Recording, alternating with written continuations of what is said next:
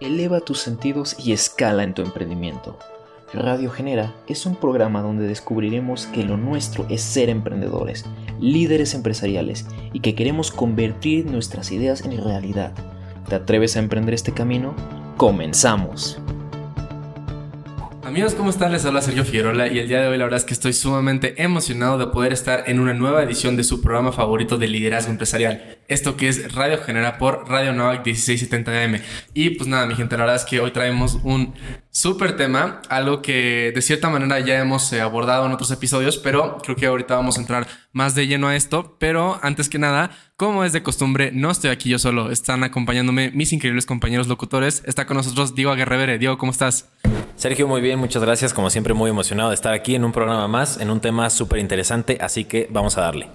Muchísimas gracias, Diego. También está con nosotros Fabiana Gutiérrez. Fa, ¿cómo estás? Hola, Sergio, estoy muy bien, muy emocionada por el tema de hoy, emocionada por estar con ustedes una vez más. Muchísimas gracias, Fa. Y entonces, pues bueno, vamos a darle con todo. Este, el día de hoy les vamos a estar platicando de lo que es la transformación digital. Em, honestamente, considero que pues ya prácticamente vivimos en un mundo que está sumamente digitalizado y que es muy importante pues estar a la vanguardia, tanto personalmente como pues bueno, em, competitivamente de todo lo que estamos haciendo. De cierta manera, em, o de todas las maneras por así decirlo, la parte digital siempre juega un papel muy, muy, muy importante. Entonces, este es algo que vemos todos los días, es algo que se va a seguir viendo y es algo que es sumamente crucial que lo podamos tener presente para poderle sacar el mayor provecho y así ser pues lo más sofisticado, lo más productivo y lo más eficiente en lo que sea que, que hagamos. Entonces, de primera mano, creo que tenemos que empezar a ver más o menos cómo es la transformación digital en el, sector empresarial,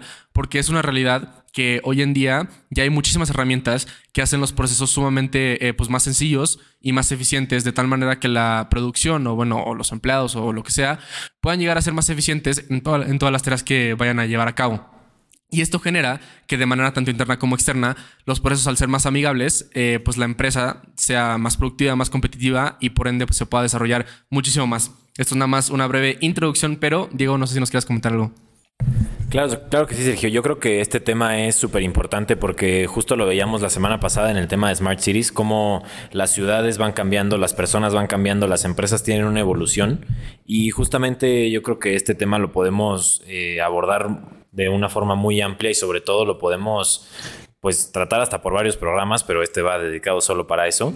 Entonces, como tú nos decías, ¿no? La transformación digital pues es esta valga la redundancia, esta transformación que busca pues como llevar todo hacia el mundo digital, o sea, como quitarnos todo lo que tenemos de cosas tan simples como lo es el dinero, como lo es el efectivo, a tarjetas de débito y tarjetas de crédito, hasta cosas como lo es Bitcoin, ¿no? Que sabemos que es un, pues que es una nueva forma de pago y que es un nuevo método que existe que sin duda ha cambiado y ha revolucionado al mundo. Entonces yo creo que tratar esta transformación digital en un programa completo es súper importante, que ya lo estaremos hablando un poquito más en, en el próximo bloque, pero yo creo que es muy importante hablar de este tema, Sergio. Muchísimas gracias, Diego. No, absolutamente. O sea, la verdad es que, como lo comentas, ya hay tantas cosas que eh, um, pues cambian tan rápido que honestamente si uno no está eh, pues consciente o presente de todo lo que está pasando, te puedes quedar atrás muy rápido y eso puede llegar a ser un poco perjudicial para todo lo que pues se tiene que lograr en un mundo tan competitivo que cambia tan rápido, uno siempre tiene que estar a, a la vanguardia. Entonces, pero no sé, o sea, ¿qué más? O sea, la verdad es que le podemos sacar muchísimo jugo a, este tema, pero Fa, creo que nos, nos, quieres comentar algo. Bueno, pues nada, sin duda es un tema que en el cual yo también he sido testigo. Eh, justo como lo comentaban, es lo de hoy. Incluso en la escuela ya nos están dejando materias en línea para irnos como acostumbrando a todo este proceso digital. Siento que también se fomentó mucho a raíz de la pandemia. Y siento que también tiene que ver con mucho esta cuestión de la adaptación, ¿no? A fuerza nos tenemos que adaptar. En pandemia nos adaptamos a fuerza a las clases en línea, al trabajo remoto. Y de ahí sufrió como una serie de consecuencias que, que si bien no serían del todo negativas, pues podemos hablar un poco de esta tendencia hacia el trabajo remoto, que ya es totalmente tendencia, hemos visto muchísimos beneficios en eso, incluso las empresas se han ahorrado bastante dinero en cosas, en cuestiones como de renta, pagar luz, internet, etcétera, etcétera. Y pues nada, también otra forma digital, lo que lo podemos ver es en las fintech. Pero justo algo que me gustaría preguntarles a Sergio y a Isa no sé quién quiera responder, es de qué manera ha impactado el proceso digital en cuanto a su trabajo, que sé que no es 100% presencial. Pues a ver si quieres. Bueno, yo te puedo contar ahorita. Bueno, puedo contar de, ambas experiencias en mis prácticas pasadas y en estas. Eh, no sé, creo que una de las cosas que me parece más fascinante es que no sé, obviamente fue un impacto, sí, en la pandemia, pero luego es como que ya nos adaptamos perfectamente, ¿sabes? Ya no me imagino. Y era algo que hablaba con un compañero ah, más temprano hoy y le decía, es como, ya no me imagino un trabajo en el que esté haciendo todos los días. Sé que sigue existiendo, pero muchas empresas afortunadamente se adaptaron a esto a tener un esquema híbrido y, adoptar lo mejor de dos mundos, ¿sabes? En Endeavor ellos son súper en eh, startups, entonces muy tecnológicos, muy a la vanguardia y lo veía, de hecho allí tuve la oportunidad de estar en el área de, de emprendedores de Smart Cities y me fascinaba, o sea, era como un mundo completamente nuevo desde algo tan básico que no te das cuenta, o sea, pero siempre lo, la mayoría de las personas lo utilizan como el transporte de última milla, o sea, todo eso, eh, como la innovación que se ha dado incluso en esa área para que tu paquetería llegue perfectamente, es, es impresionante. Entonces creo que, no sé, a, a mi parecer lo más impresionante de este tema es que creo que ni siquiera somos conscientes del impacto que tiene en nuestras vidas, o sea, obviamente en las empresas y como consecuencia también en nosotros. Entonces, creo que creo que va muchísimo más allá y por donde le veas, o sea, desde lo que tú quieras, desde tu teléfono, cómo ordenas tu comida, o sea, cómo los algoritmos te leen, todo, todo, todo está muy relacionado con esta transformación que han ido haciendo las empresas en los últimos años. Pero Sergio es aquí experto, así que cuéntanos, Sergio. No, o sea, digo, la verdad es que muy de acuerdo con todo lo que comentas, o sea, es una realidad que de repente hacen los procesos pues más este, sencillos o simples, por así decirlos. Pero definitivamente que toda la parte tecnológica, o sea, para mí en lo personal, pues sí ha sido una maravilla. O sea, nosotros básicamente todo el trabajo de la agencia lo tenemos ya tan automatizado que prácticamente todo lo hacemos por digital. O sea, cuando cerramos a un cliente, todo es digital. Cuando hacemos los pagos, todo es digital y tenemos lo que es el proceso de onboarding. Entonces, cuando llega un cliente, ya todo está sumamente sistematizado. De que literalmente le decimos de que, oye, necesito esto, esto y esto y esto para la junta. Luego tenemos este, pues lo que es el prelanzamiento en el que yo hago un estudio de mercado, en el que pues yo analizo la competencia, todo lo que está sucediendo alrededor, em, para entonces poder ser competitivo en el nicho en el que vamos a estar. Este, entonces, definitivamente que el tener todas estas herramientas eh, nos ayuda mucho. Y adicional a eso, el sistema que nosotros, que nosotros este, pues ofrecemos como servicio por parte de la agencia, todo está tan automatizado que este, es muy sencillo para los clientes que tenemos, eh, pues ahora sí que lograr los resultados que les hemos prometido. Entonces, se nota la facturación, se nota las ventas, se nota cómo hacemos crecer a nuestros clientes y todo gracias a los procesos digitales que tenemos. Entonces, este, eso creo que es algo que ya se, tiene que empezar a aplicar, pero no sé cómo lo veas tú, Diego. Sí, totalmente, Sergio. Yo creo que dentro de ese tema también me gustaría como aportar otro tema que va dentro de ese, que es justamente como toda la transformación digital que ha habido con la información en la nube, porque pues antes era todo era físico, ¿no? O sea, por ejemplo, en una compañía si querías pasarle un documento a otra persona, pues o ibas a la oficina de esa persona y le dabas el folder con los documentos o estaba muy difícil transferírselos, ¿no? Y ahora pues sabemos que hay sistemas donde se puede compartir un, un documento en menos de que serán 5 o 10 segundos, o sea, extremadamente rápido, y la otra persona puede tenerlo para manipularlo o hacer lo que necesite. Entonces yo creo que ese tema también me gustaría, pues como, como adaptarlo un poquito, no sé si en, en este bloque o ya en el siguiente, pero sí como retomarlo, porque yo creo que la migración a la nube y todas las informaciones, las informaciones locales que había pues en una computadora y que ahora se pueden utilizar en, en pues sí, ¿no? En la misma nube. O sea, poder tener toda esa información yo creo que es súper valioso. Entonces, pues bueno, yo creo que, ese tema vale la pena abordarlo en el siguiente bloque, ¿no? Sí, así es, Diego. O sea, eh, creo que, como dicen, hay muchísimo de qué hablar con, este tema y definitivamente vamos a seguir con esto que estás planteando. Así que no se despeguen, volvemos en un instante.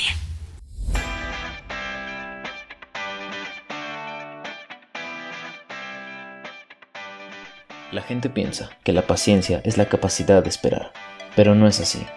La paciencia es cómo nos comportamos mientras esperamos. Así que por lo mientras, síguenos en nuestras redes sociales, en Instagram como genera-uams y en Facebook como Programa Generación. En breve volvemos.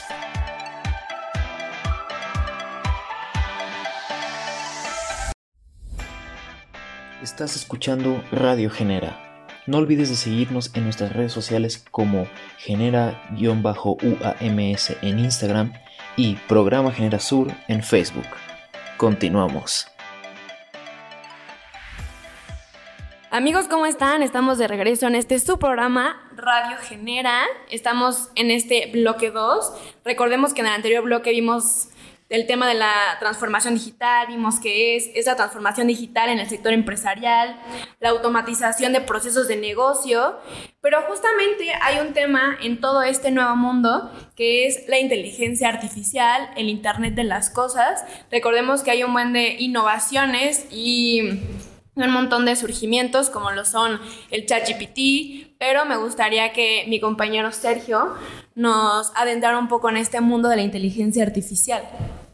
Claro que sí, Fa. Este, la verdad es que, pues, eh, ha revolucionado mucho, se ha desarrollado de una manera impresionante porque básicamente se trata de información, de datos. Y actualmente las empresas más grandes del mundo y las más importantes son las que almacenan datos. Llámese Amazon, llámese Google, llámese la que tú quieras. Que de hecho ya han habido muchos, muchos este, pues, escándalos por el gran poder que tienen estas empresas. O sea, por mencionar algo, cuando fue Project Alamo en las elecciones de Trump de 2016 de Cambridge Analytics, ese fue un problemón, porque ahí fue cuando realmente se dio a conocer el poder que tiene el algoritmo de las redes sociales. ¿Ok?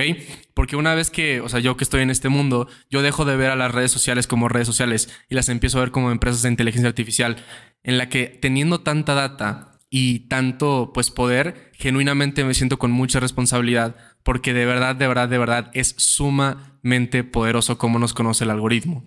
Y esto nos lleva a lo pues todo lo que conlleva esto que como pues ya viene siendo la web 3.0, como ya viene siendo todo lo del metaverso, son temas que uno los tiene que conocer y tiene que ser consciente de ellos porque cada vez van agarrando más fuerza y presencia en nuestras vidas todos los días. Entonces, no creo que lo tengamos que ver como algo que nos puede, o, sea, verlo como algo amenazante. Al contrario, o sea, creo que podemos eh, aprovecharlo mucho porque si si de todas formas ya va a estar ahí, hay muchas maneras de sacarle provecho. Entonces, este, creo que por ahí podemos este, llevar el, el programa, por, por ahí podemos llevar el bloque porque como lo comento, o sea, es algo que ya está ahí y es algo a lo que le podemos eh, sacar provecho porque definitivamente si nos puede ayudar a nosotros, nos va a poder ayudar, o sea, si nos puede ayudar de manera personal, también nos puede ayudar de manera, llámese laboral o de, algún otro tipo de manera competitiva. Em, es importante ser consciente de cómo esto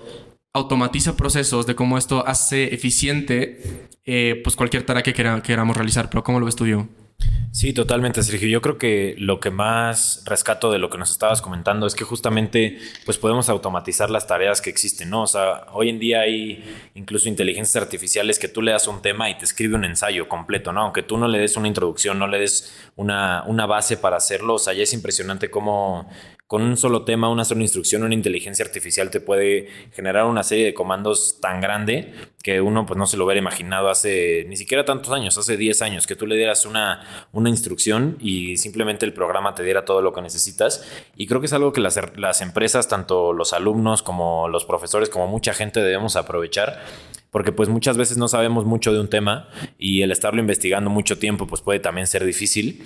Entonces tener una inteligencia artificial que te ayude como por ejemplo antes, bueno, no antes, sino como lo es Alexa, como lo es Siri, por ejemplo, que le preguntas algo y te lo dice de inmediato, pues tener otro tipo de inteligencia artificial que le des un tema y te lo diga en un segundo, yo creo que es impresionante, ¿no? Pero tú qué nos puedes decir al respecto, Fab.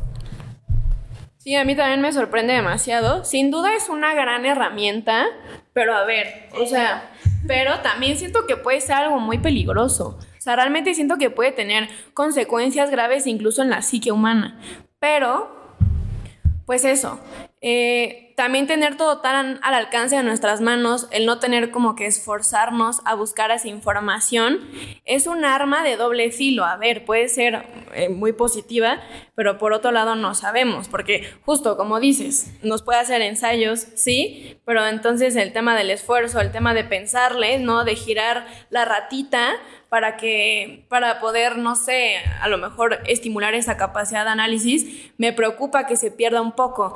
También algo que, o sea, una consecuencia que ha venido con todo este tema de la digitalización, la web 3.0, el alcance tan fácil a la información, es que han surgido un buen de fenómenos como la infodemia, la desinformación, han habido estas, estos términos como sociedad líquida, eh, la hipermodernidad, que, que les puedo recomendar un libro muy bueno que se llama Los tiempos hipermodernos, que es de Lipovetsky, donde ahí habla perfectamente cómo estamos yendo hacia un relativismo, en donde ya la búsqueda de la verdad, que es propia del ser humano, no es como el objetivo principal de este. Entonces, ahí no sé qué tan qué tan positivo o no lo sea.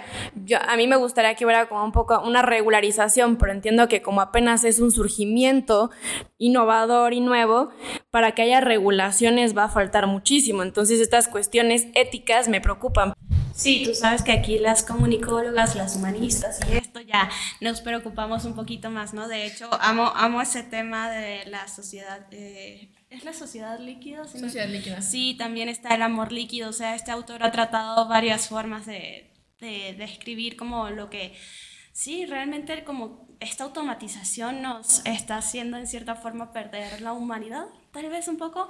Yo lo veo desde otra perspectiva, yo también la tía preocupada aquí, digo como, este, no sé, por ejemplo, sí, obviamente es una gran herramienta, pero es como, a ver, o te pones las pilas o te va a llevar, ¿sabes? Este, necesitas como estar eh, aprendiendo siempre para que, no sé, yo, yo he jugado muchos videojuegos y las cosas terminan mal. Entonces, espero que no termine así con nosotros y de verdad quiero pensar que nos estamos preparando como personas para, para poder llevar esto, ¿no? O sea, como es una gran responsabilidad también y que nosotros, pues, estemos a la altura realmente de estas tecnologías que estamos creando. Lamentablemente, y es un tema social, económico y todo, no todas las personas tienen acceso a eso. O sea, de verdad, la digitalización y todo, la innovación en general, eh, pues ha hecho que muchas personas pierdan sus empleos y no, es una realidad social, no todos tienen acceso para este, estar así.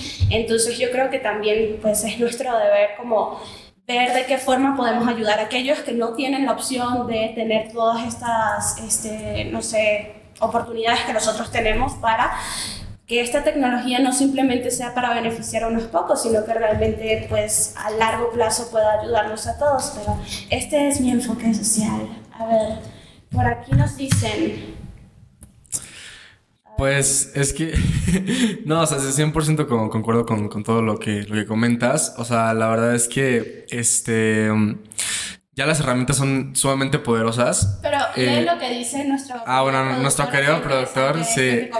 Ok, lo que pasa es que rescatando un poquito el tema de ChatGPT, nos está comentando que no tiene conexión directa a Internet. Entonces, para que, o sea, hay que decir que no genere como que esa conciencia que puede llegar a tener un algoritmo, pero se alimenta con los datos y no deje que se alimenta únicamente del Internet. Pues entonces ahora, esto igual podría ser como que un poquito benéfico, por así decirlo, pero de todas formas es sumamente poderoso. O sea, va agarrando y va analizando eh, lo que tú le pidas de acuerdo a miles, miles de bases de datos y lo va recopilando en literalmente milésimas de segundo para darte una respuesta. Entonces, Ahora, quiero rescatar algo que mencionaba Fabiane porque literalmente a mí me pasó porque un día estaba usando ChatGPT, le pedí que me hiciera un guion de venta, me lo hizo súper bien. Al día siguiente tenía que hacer otro guion de venta y se cayó ChatGPT y, o sea, literalmente estaba como que, pues es que yo no sé hacer guiones de venta. Entonces, medio ahí rescaté de los que ya me había hecho. Pero honestamente sí me sentí un poco como de que no puedo creer que, o sea, dependo de, esta herramienta. O sea, no, no puedo creer que neta si otro día se llega a caer otra vez, pues no hago trabajos. Entonces, sí, sí, sí, la verdad sí es ah, arma de, de doble filo. Pero pero funciona. O sea, digo, que se le puede sacar provecho, se le puede sacar provecho. O sea, todos aquí han usado ChatGPT. Diego, ¿tú lo has usado? O sea, ya soy la única que no lo ha usado. Yo no lo he usado como tal, o sea, así como de usarlo, de pedirle que me haga algo, no, pero sí lo he visto y sé qué es, pero no lo he usado. Exacto. O Yo, sea, yo sí lo he usado y me pasó algo Es que es similar bueno, a Sergio. sí. ok, sí, es que ya me, ya dije, ¿no? O sea, yo de verdad dije, no.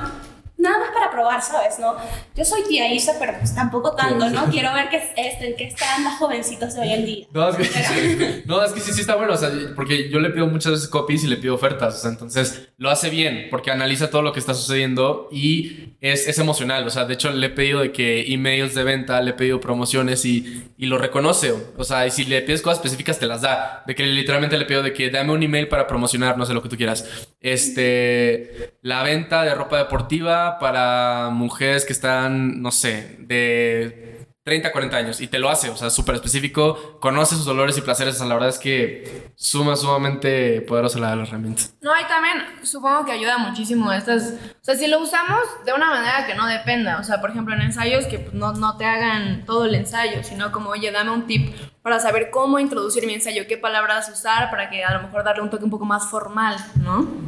Sí, totalmente. Y justamente lo veíamos hace un momento, que no es lo mismo la transformación digital que la digitalización. Y justo quiero usar ChatGPT como un ejemplo, porque ChatGPT es un ejemplo clarísimo de transformación digital, de cómo las nuevas tecnologías van haciendo que cambien las cosas. Y justamente la, el, como esta transformación digital es una pequeña evolución, ¿no? O sea, como, bueno, no pequeña, sino una evolución muy grande de lo que ha tenido. Entonces, yo creo que dentro de todo esto es muy importante que veamos esa diferencia entre la digitalización y la transformación digital, ¿no? La transformación digital es justamente ir evolucionando en nuevas cosas, mientras que la digitalización, pues es justamente lo que teníamos en físico, pasarlo a algo digital, tal como lo dice su nombre. Pero, desafortunadamente, hemos llegado al final de este bloque y los vamos escuchando en el bloque 3. Recuerden que nos escuchan con los micrófonos Blue Yeti de Logitech for Creators, que siempre son de la mejor calidad, así que vamos con el bloque 3 y ahora volvemos.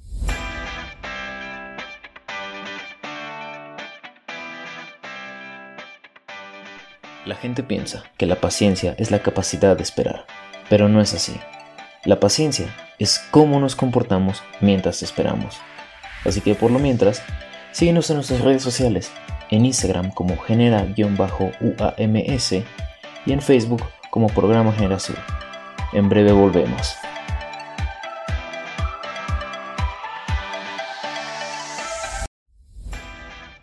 Estás escuchando Radio Genera. No olvides de seguirnos en nuestras redes sociales como genera-uams en Instagram y Programa Genera Sur en Facebook. Continuamos. Y amigos, estamos de vuelta en este bloque 3 de esto que es Radio Genera. Ya estuvimos comentando un poquito de la transformación digital y de, la digitalización. Así que bueno, vamos a continuar hablando un poquito de este tema. Ya estuvimos pues diciendo qué es, de qué formas funciona. Estuvimos platicando sobre todo de ChatGPT, que es esta nueva herramienta que sin duda ha llegado, sin duda ha llegado a revolucionar porque más que nada ha dado nuevas herramientas a la gente, aunque también ha tenido sus dificultades, como ya nos decían Sergio y Fab hace un momento, que pues se llega a caer en algún punto que más lo necesitas, ¿no? Entonces, justo lo decía Fab el, bloque pasado, que no podemos ser tan dependientes, ¿no? De muchas cosas y tenemos también que tener pues nuestras ideas a la mano y saber hacer ciertas cosas porque no siempre la tecnología nos va a resolver todo. Pero en este bloque 3 pues vamos a hablar un poquito más de otras cosas de, esta transformación digital que ya estuvimos platicando y precisamente yo quería hablar en este bloque de la ciberseguridad, que sabemos que es complicada muchas veces porque las barreras que se tienen no siempre son las mejores, sabemos que a veces hay hackeos, que la información se pierde, que como nos decían en el bloque pasado se puede llegar a caer como el sistema o lo que está haciendo que funcione este algoritmo. Entonces, para la ciberseguridad, pues puede haber eh, muchas formas diferentes de, analizarla. Y yo quisiera preguntarte a ti primero, Sergio, en ciberseguridad, si tuvieras algún ejemplo de alguna página que utilice la ciberseguridad de una forma increíble, que digamos, ¿sabes qué? Que esta página sea hackeada es súper difícil. O si no tienes algún ejemplo, pues, ¿qué nos puedes decir acerca de la ciberseguridad? Claro que sí, me digo. Pues es que mira, este también esto es algo súper importante porque bien puede ser que podemos llegar a ser un poquito vulnerables ante tanta información y ante tantas cosas, pues por así decirlo, que tenemos pues en la nube, por así decirlo, no contar con algún mecanismo que genuinamente te, te, proteja, este, pues sí está como que un poquito complicado. O sea, en lo personal, pues yo una herramienta que uso muchísimo se llama uh, este Authenticator. Es una aplicación que está tanto en, en Facebook como en, en Android. En, Facebook, perdóname, en, en, Apple como en Android. Disculpa, es que ya, es que de tantos anuncios que, que, como estoy en esa industria, digo de que Dios mío, se me, se me, se me contrapea. Este, eh, um, esta aplicación básicamente lo que hace es que cada 15 segundos te genera códigos de, de seguridad. Entonces, yo cuando me necesito meterme al administrador de anuncios, que pues ahí tengo muchísima información, tengo pues la las tarjetas de créditos de mis clientes, o sea, no es como que puedo dejarlo así a la, deriva. Entonces, sí, ajá, o sea, no, pues no, obviamente no. Entonces, como pues ya manejo mucho presupuesto, yo tengo como ese candadito en el que básicamente cada vez que yo me quiero meter al administrador de anuncios, me pide ese código. Y como cambia cada, cada 15 segundos, pues o sea, se protege pues bastante bien. Entonces, eso por un lado. Pero de otro, pues también, eh, um, no lo sé, o sea, toda la parte que viene siendo de, de, blockchain, o sea, eso es algo que genuinamente genera mucha seguridad. Hay muchos programas que te protegen el, equipo y todo eso, pero pues no, no sé, ¿cómo lo ves tú, Isa? Pues yo lo llevo a un nivel más usuario y es que honestamente nos puede pasar que no se flojera, ¿no? Como, ay, otra vez email me está pidiendo que, que diga sí, sí soy yo, o sea, sí soy yo. Pero honestamente sí existe, hay muchos peligros en Internet. Sé que parece que, o sea, parece que nunca te va a pasar y espero que no nos pase a, a quienes estamos aquí, a, a, quienes nos escuchan, ¿no? Se me salió súper el venezolano, pero bueno. en fin, este, es un tema real y de verdad tenía un profesor que, que sí nos hacía mucho énfasis en eso. Y, y, nos comentaba de casos, o sea, de sus estudiantes que les, ro les robaban la identidad realmente. Entonces, es, es un tema muy, muy serio y que creo que a veces lo damos como por a la ligera, porque básicamente decimos, pues, ¿quién soy yo? No, o sea, yo a veces he dicho, ah, sí, este, soy locutora de Radio Genera, no, no me van a, hackear por eso. Pero sí, o sea, sí, acto seguido me hackean, ¿no? No, porque ya puse mis tres pasos de seguridad. No me van a hackear a nadie. Exacto. Entonces, la verdad es que sí, puede parecer un poco mm, vamos a decirlo, pero creo que es muy, muy necesario a nivel persona. Y como empresa, ni se diga, o sea, ni se diga lo importante que es. De hecho, alguna vez llegué ahí, no me pregunten por qué, a un tema de ciberseguridad y eran como de, de los que están encargados de esa área en, en empresas o en startups de criptomonedas y así, eh, de blockchain. Y, ¿sabes? O sea, cuando hablas de dinero es un mega tema y la cuestión es que más de la mitad de las empresas no están preparadas para eso, o sea, no tienen los niveles de, de, seguridad que deberían y es un poco preocupante, pero bueno, o sea, mientras como usuarios hagamos lo que podamos para respaldarnos, creo que sería lo mejor. Pero, pero bueno, Fab, ¿tú qué puedes decirnos al respecto? Pues me sorprende mucho lo que estás diciendo. Realmente lo que tú están diciendo me ha tenido bastante estupefacta. Pero justo me gustaría mucho hablar de del tema como un poco de que siento que este adelanto y estas innovaciones no están preparadas un poco para el medio ambiente y me gustaría dar como algunos datos contundentes al respecto, porque siento que muchas veces cuando navegamos en Internet, y esto es algo que yo aprendí por medio de competencias digitales, que es una certificación que nos hacen hacer en la NAWAC, eh, aprendí que realmente contaminamos demasiado utilizando todas estas cuestiones digitales, ¿no? Por ejemplo, eh, un dato rápido, ¿no? Que un estudio de la Agencia Francesa de Medio Ambiente concluyó que un solo email de un megabyte emite de media 19 gramos de CO2. Entonces, realmente es, o sea, imagínense de un correo. Ahora imagínense de todas las personas que usan su correo diario, para los, universitarios, para las personas que trabajan. Realmente es algo preocupante. Entonces también habría que investigar por ahí o, o, que, o que haya como un surgimiento de proyectos que si bien nos ayude mucho la tecnología, pero también no sabemos después dónde, dónde van a acabar todos esos materiales o qué va a seguir sucediendo. No sé. Eh, sí, sí.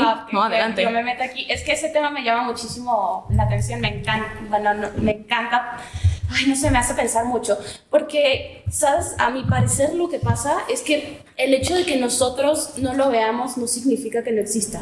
Y entonces es como, como no lo tenemos tangible, pensamos que hay un email, o sea, se va al aire y listo, o sea, llega a una computadora, en fin. Y precisamente mi profesor del semestre pasado nos comentaba, para que, por ejemplo, en la universidad, este, debe tener, ¿cómo se llama? Donde almacenan los datos, los... ¿La nube? Ah, no. La nube, o sea, sí, pero son lugares... ¿CPU? Ah, no. Bueno, los, los, procesadores. Ah, procesadores. O sea, para respaldar esa información tiene que estar en tres servidores. Servidores. Muchísimas gracias. Ese es mi productor que amo. para este necesitan tener las empresas al menos tres servidores porque si le llega a pasar algo a alguno tú necesitas tener un respaldo o sea creo que jamás en mi vida hubiese pensado que no, no es nada más como el, que, el de la náhuatl tiene su servidor y ya, este, pues eso es todo. No, tienen que albergar la información al menos en tres lugares para garantizarte, porque imagínate que tú como institución, no se falló algo, mala suerte, y te quedaste sin toda la información que pues hemos estado hablando de lo importante que es para todos estos procesos. Tampoco es posible. Entonces creo que como usuarios tenemos que hacer algo o poner nuestro grano de arena, de verdad. Es, es impresionante tener 3.000 correos electrónicos, no.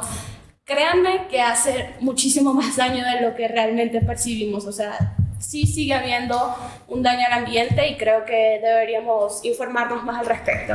Pero, ¿alguien más, Diego? Sí, totalmente, Isa. Yo creo que dentro de todo esto el mayor problema, y justo lo dijiste ahorita que estaba cerrando, es la desinformación.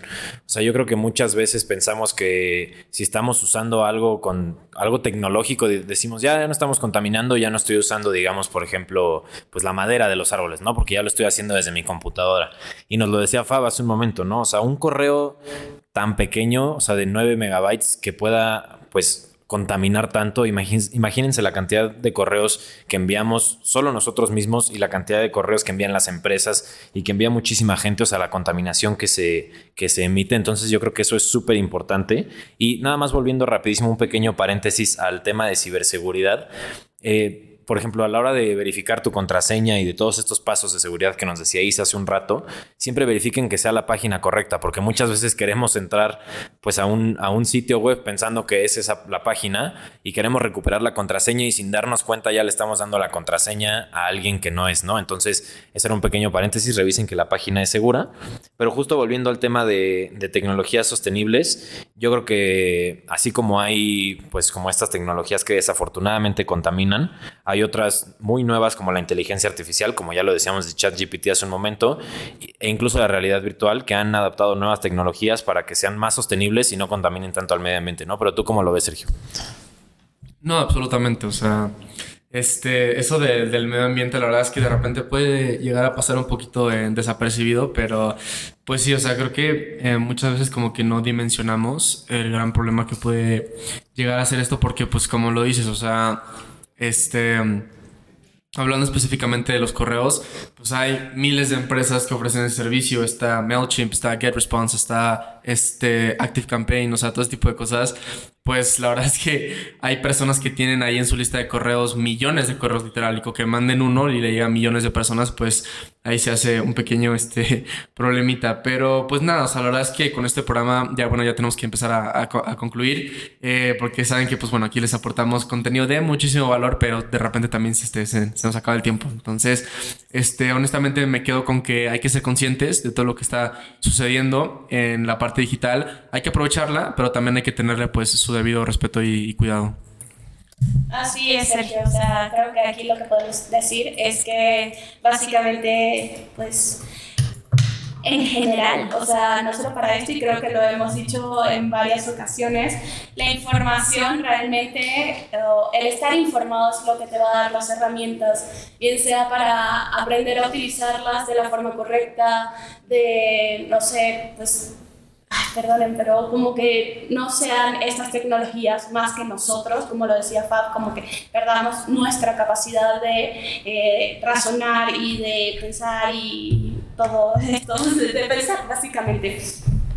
Así como pues tal vez pensar que vamos a hacer un bien cuando realmente estamos haciendo un mal. O sea, creo que en general, y es lo que siempre tratamos de hacer aquí, es desde nuestra pequeña trinchera, aportarles un poquito de información para este mundo que, que, es lo que más necesito. Yo creo que es una de las cosas que más debemos trabajar como sociedad, informarnos realmente de lo que está bien, de lo que está mal, de lo que debemos eh, mejorar como personas y como sociedades en general. Y, y sí, de, verdad, infórmense siempre, lean, aprendan, escúchenos. Esta es mi recomendación. ¿Tú qué tienes para decir, Diego? Pues ya nada más, Isa, para ir cerrando, eh, yo creo que sí es súper importante que este podcast, si tienen la oportunidad, escúchenlo de nuevo, porque yo creo que hay muchos puntos muy importantes que debemos de rescatar. Entre ellos, pues ya lo decíamos, la ciberseguridad, la transformación digital, cómo las empresas pues utilizan todos estos métodos para ser más eficientes, para ser más eficaces. O sea, yo creo que dentro de todo esto podemos rescatar muchos temas. Y bueno, yo la verdad es que con el que más me quedo es el de ciberseguridad, que siempre revisen sus contraseñas. Diego tiene miedo de ser Yo tengo miedo de ser hackeado. Diego tiene cosas, Diego tiene cosas. No crean que porque no somos famosos no nos van a hackear. O sea, muchas veces no nos damos cuenta, pero... ¿Cómo que no somos famosos, Diego? Bueno, famosos en nuestro nicho. Pero, o sea, lo que me refiero es que muchas aplicaciones, o sea, a veces no vemos si nos están robando información o algo que no habíamos dicho en todo el programa, pero por ejemplo las cookies que aceptamos tantas veces en las páginas de internet. No las acepten. No las acepten y si ya las aceptaron, revisen qué les están pidiendo que acepten, elimínenlas lo más que pueden. Háganle el trabajo difícil a hacer. No, no, no, por favor, acepten las cookies, acepten, porque si no, no puedo hacer publicidad. O sea, desde un punto de vista cibernético de ciberseguridad, si ya las van a aceptar, mínimo revisen qué van a hacer con su información. O sea, si van a dar un correo, si van a dar una red social, si van a poner su Instagram, su Twitter, su Facebook o su LinkedIn, la red social que sea, pues al menos si las van a aceptar, revisen qué están haciendo porque sí es algo que es muy importante y la ciberseguridad va muy implicada en, en este tema. Así tendrás la conciencia, Diego. Ah, no, no. Pues Diego aquí ya, ya, ya son ma mayor. Ah, bueno, pues mejor y mayor recomendación. Diego, por favor, danos tus redes sociales para. Claro que sí, a mí me pueden encontrar en Instagram como Diego-AGV o en LinkedIn como Diego Aguerrevere. Eso ha sido todo por mi parte. Muchas gracias y si tienen la oportunidad, escuchen este podcast de nuevo.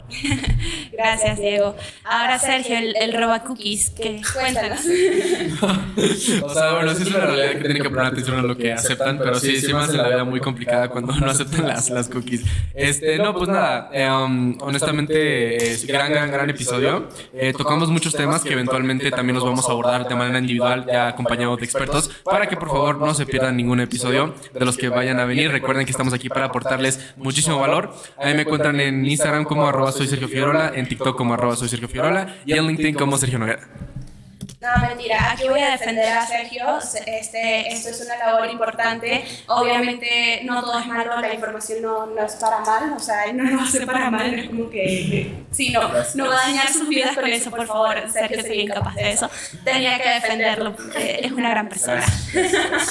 Pero mi papá, ¿qué tienes para decir y, y tus redes, por favor? Amigos, la verdad es que me dio demasiado gusto haber compartido este tema con todos ustedes. Eh, realmente, así como nosotros se los estamos diciendo, creo que nosotros también aprendimos mucho investigando todo. La verdad es que me siento bastante contenta con lo que me llevo. Y nada, lo único que les puedo decir es que seamos personas inteligentes, porque este mundo tarde o temprano nos necesita. Entonces, por favor, seamos menos dependientes, pero sí más adaptables. Y bueno, aquí nuestro productor está recomendando el podcast Geek Hunter de Grupo Expansión México para que por ahí lo lleven. Y nada más, lo último que les quería decir es que esténse muy pendientes de Radio Genera porque después vamos a tener programas para cada uno de los temas con expertos. Entonces, pues nada, estén súper atentos. Y nada, mi nombre es Fabiane, me pueden encontrar en Instagram como FabianeGH y en LinkedIn como Fabiane Gutiérrez. Ok, allí los escucharon, yo no tengo nada más que decir, creo que este programa estuvo increíble y me encanta siempre eh, ver lo que tienen y todas sus perspectivas también, ¿no? Creo que es muy valioso. Muchísimas gracias por escucharnos una vez más, mi nombre es Isabel Escobar, me pueden encontrar en LinkedIn, soy Isabel Escobar Garzón, nos vemos en una próxima edición. Después de todo lo que escuchamos hoy, estamos un paso más cerca de ser grandes líderes empresariales. Aún nos falta mucho camino por recorrer y muchas cosas nuevas por aprender. Es por eso que nos vemos la próxima semana con un tema nuevo. Esto fue Radio Genera. Hasta la próxima.